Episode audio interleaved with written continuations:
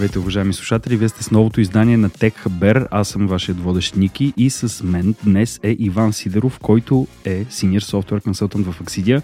Здравей, Ванка, и добре дошъл! Здрасти, здрасти, радвам се, че съм тук.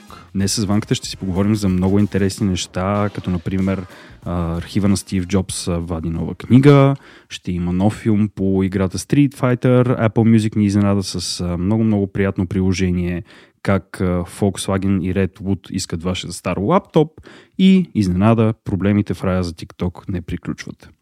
Ванка, ако искаш да започваме поред на номерата с Стив Джобс архива и с тяхното ново обявление. Да, имат а, нова книга, която според тях ще изкарат в нея интервюта и въобще всякакви публикации, които Стив Джобс е правил, които до сега не са били публикувани. Аз, честно казвам, не знаех за този сайт, разгледах го доста интересен. Има една поема отгоре а, на върха на сайта, която е имейл от него за него. Да. Ами да, интересно е, защото м- виждаш реално как е живял този човек, виждаш какво му се е случило, виждаш негови интервюта. Това с поемата с имейла така всеизвестния имейл от него за да. него, а, наистина поставя в перспектива гения на този човек. И а, всъщност в тази книга това, което ще могат да намерят читателите на тя е e-book, електронна книга ще е, ще е безплатна. Читателите там ще могат да намерят всичко от детството на Стив Джобс до а, започването на Apple като цяло, как са го изгонили след това от Apple, времето, което е прикарал в Pixar и в Next и съответно как се връща после в компанията и е прави една от най-известните компании в света. А, в сайта също може да намерите популярни интервюта от живота на, на Джобс и отдолу всъщност е линка към тази книга, която доколкото виждам още не е изкарана, но предстои. Точно така, да. А самия архив, който споменахме, той всъщност е пуснат през септември месец, ако не се лъжа миналата година и реално има, както казахме, доста, доста интересни неща. Така че ако се интересувате от миналото на, на гения Стив Джобс и съответно потенциално искате да видите новата книга, може да отидете на stevejobsarchive.com. За гейминг феновете имаме също интересни новини. Играта Street Fighter отново е възродена като live action филм. И всички се надяваме да изглежда толкова готино, колкото Street Fighter 6. Но ще видим.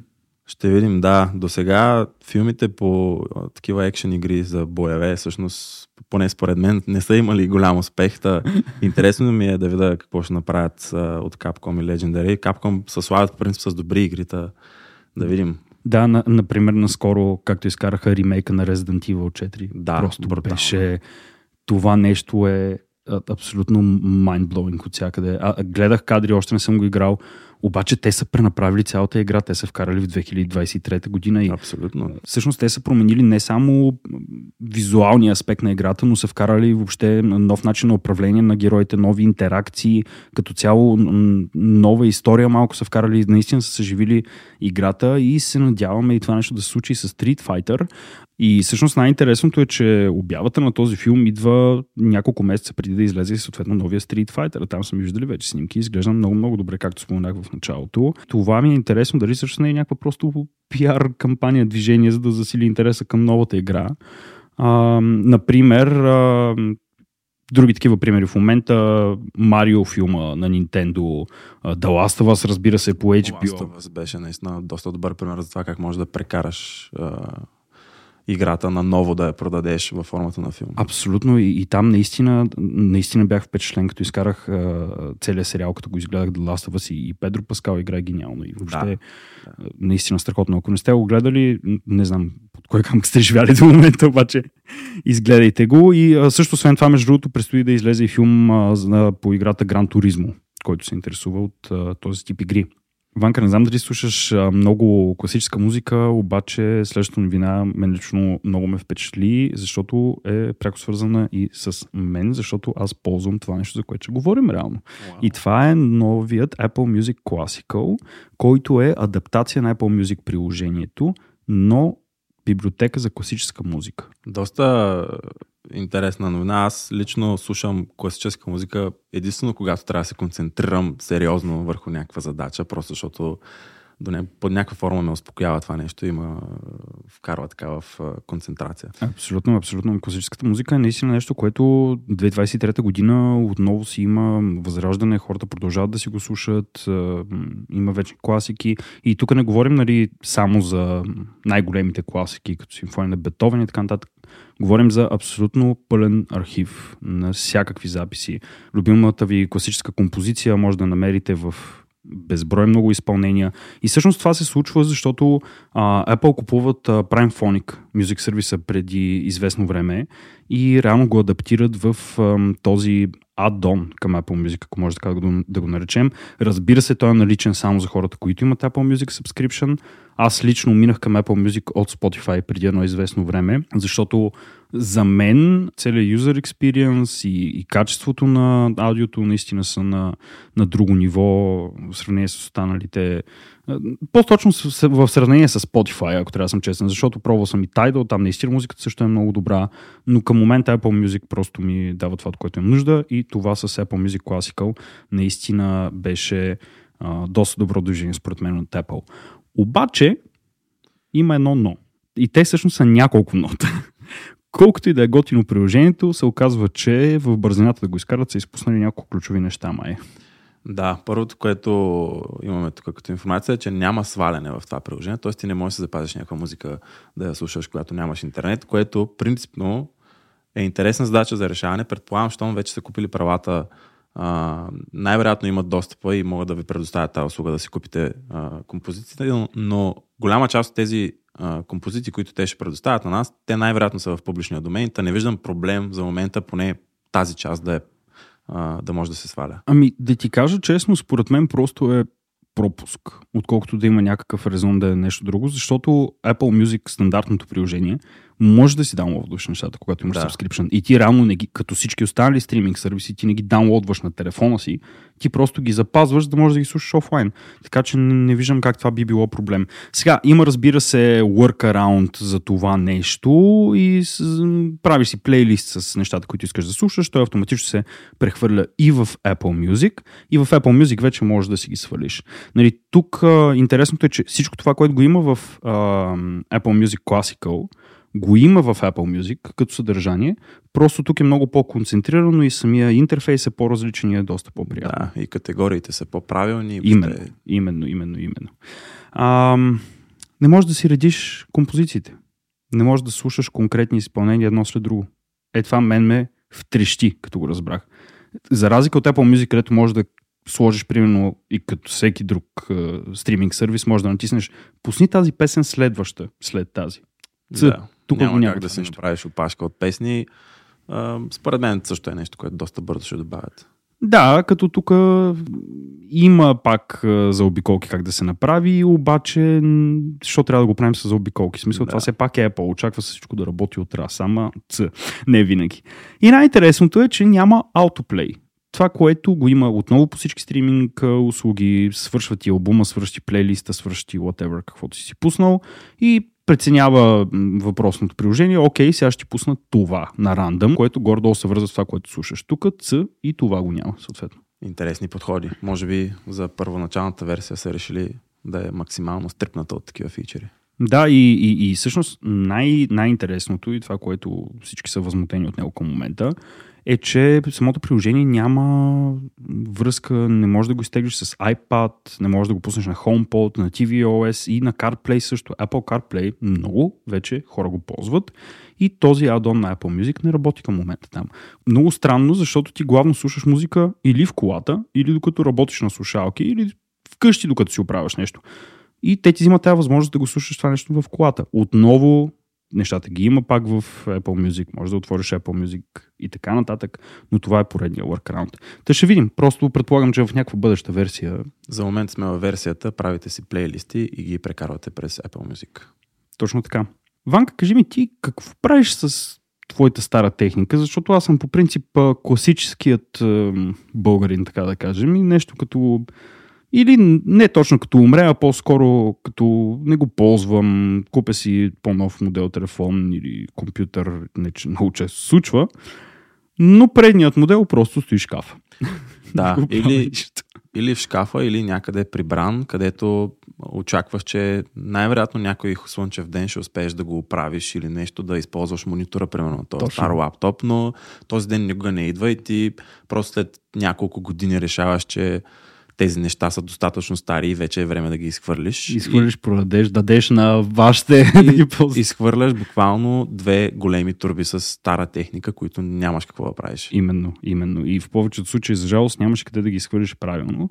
А, интересното е, че Volkswagen и Redwood в Штатите правят нещо в тази насока и това е, че те искат а, старата електроника на потребителите, за да могат да я репърпаснат и да я рециклират в тарадарада, батерии за електромобили, което е за мен впечатляващо и една огромна стъпка към така нареченото по-зелено бъдеще. Дори да не са само за електромобили, тези батерии а, и а, материалите в тях са доста ценни и доста е трудоемък процеса по добиването им. Та предполагам, това е основната движеща сила тук. И всъщност как го правят това от Volkswagen в Америка са решили да сложат такива кутии за събиране на стара електроника по техните си представителства и по този начин там потребителите могат да връщат стари лаптопи, стари батерии, стари, ако щеш, ето тук са дали като пример електрически четки за зъби, нали, които не са сменяема батерия. Всичко дещо няма батерия в него, може да се върне там и всъщност те ще използват цялата тази стара и забравена техника, за да я репърпаснат и да й дадат нов живот, което е наистина страхотно и за мен беше изключително впечатляващо. Интересно е, но може би трябва да го направят малко по-достъпно, защото не виждам как бих отишъл до Volkswagen, за да си върна стария лаптоп. Може би... Конкретно, да. Да, може би ако е, да кажем, във всеки супермаркет, подобно на бутилките сега, които вкараха да рециклираме, това ще е по-правилен подход. О, това с рециклирането на бутилките. Колко хора възроптаха срещу него? Аз все още не мога да повярвам, Защо? защото контраргумента е следния. Представи си. Прекалено малко пари се дават после на потребителя за бутилките, които връща. Защото еди къде си в Европа дават повече пари на бутилка, отколкото тук. И аз стоя и гледам в монитора и се чудя, тези хора съвсем изпуснаха основния, основната идея тук и това е всъщност връщането на тези бутилки. Получаваш нещо, да. Именно, именно, че получаваш въобще нещо за това, че не си а ги хвърляш. Е сумата? Мисля, че беше нещо много малко, някакви стотинки беше, обаче хората не са доволни. Пак. А, просто няма година. Това си е, това си е така. Това Аз винаги мисля, си е така, да. И в чужбина не е кой знае колко. Доколкото знам в Германия е около 20-25 Даже може и по-малко центове да е. Еми, и тук са някакви такива. В смисъл, малки са обаче, не знам, тук по-скоро движещия мотиватор трябва да е това, че правиш нещо добро и така и така ще ги изхвърлиш тия бутилки и тия кенчета в кофата. По-добре да. ги изхвърли там, за да могат да се рециклират отговорно, отколкото по веригата. Няма значение, де. Нека да не влизаме в, в такива странични разни дискусии. Не е това идеята. Връщайки се на, на технологичните ни теми, шок-шок. TikTok отново е с проблеми. Този път в Обединеното кралство, където, забележете, са ги порязали с впечатляващата сума от 15,7 милиона долара за това, че са, не са се справили много добре с съхраняването на а, информация, която е всъщност за малолетни, защото, както предполагам, знаете, TikTok има долен прак на възраст, както повечето вече, почти всички приложения и също потребители под 13 години нямат право да използват платформата. Оказва се, че те въобще не са адресирали този проблем, имат адски много хора под 13 години на тази платформа и съответно си получават проблемите сега.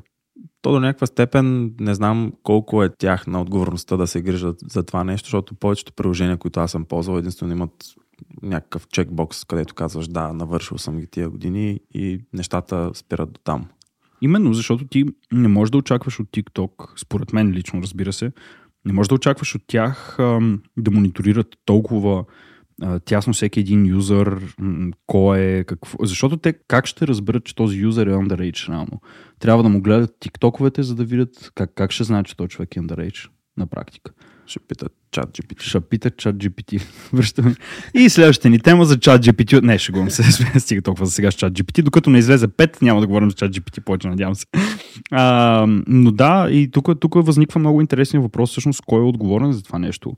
Дали са родителите на тия деца, които им дават въобще да ползват това нещо под 13 години, защото аз не съм родител, надявам се някой ден да съм, обаче някакси не мога да си представя към момента, въпреки колкото и да ми се казва, нали, тата, тата е Петър Чу, има TikTok, искам и аз. Не, би, не мога да си представя на, на дете под 13 години да дам да се снима и да се качва онлайн. Не, не знам, може би това е, е само... Доста платформи, примерно YouTube имат YouTube Kids, което е доста лимитирана версия на YouTube, където не получаваш дадени реклами. Едно на ръка, друго е, че цели видеа просто липсват в YouTube Kids, Именно. които не са предназначени Именно. за малки децата.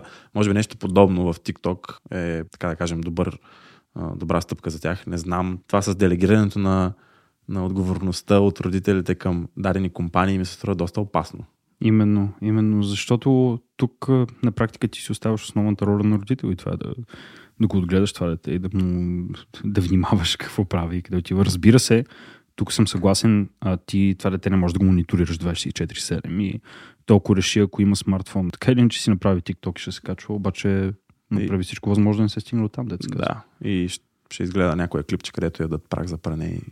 Така че, скъпи гости, извода от последната вина е не яще прах за пране. Не си оставяйте децата без надзор и гледайте какво имате инсталирано по телефоните. Искам да благодаря на своя гост днес, Ванката, че беше тук. Беше изключително удоволствие да си поговорим заедно. И на мен беше приятно, благодаря. Разбира се, не забравяйте да коментирате любимата си новина от изданието, да споделите своето мнение по засегнатите теми и както винаги, бъдете следващият път с Хабер, за да си имате Хабер. Чао от нас!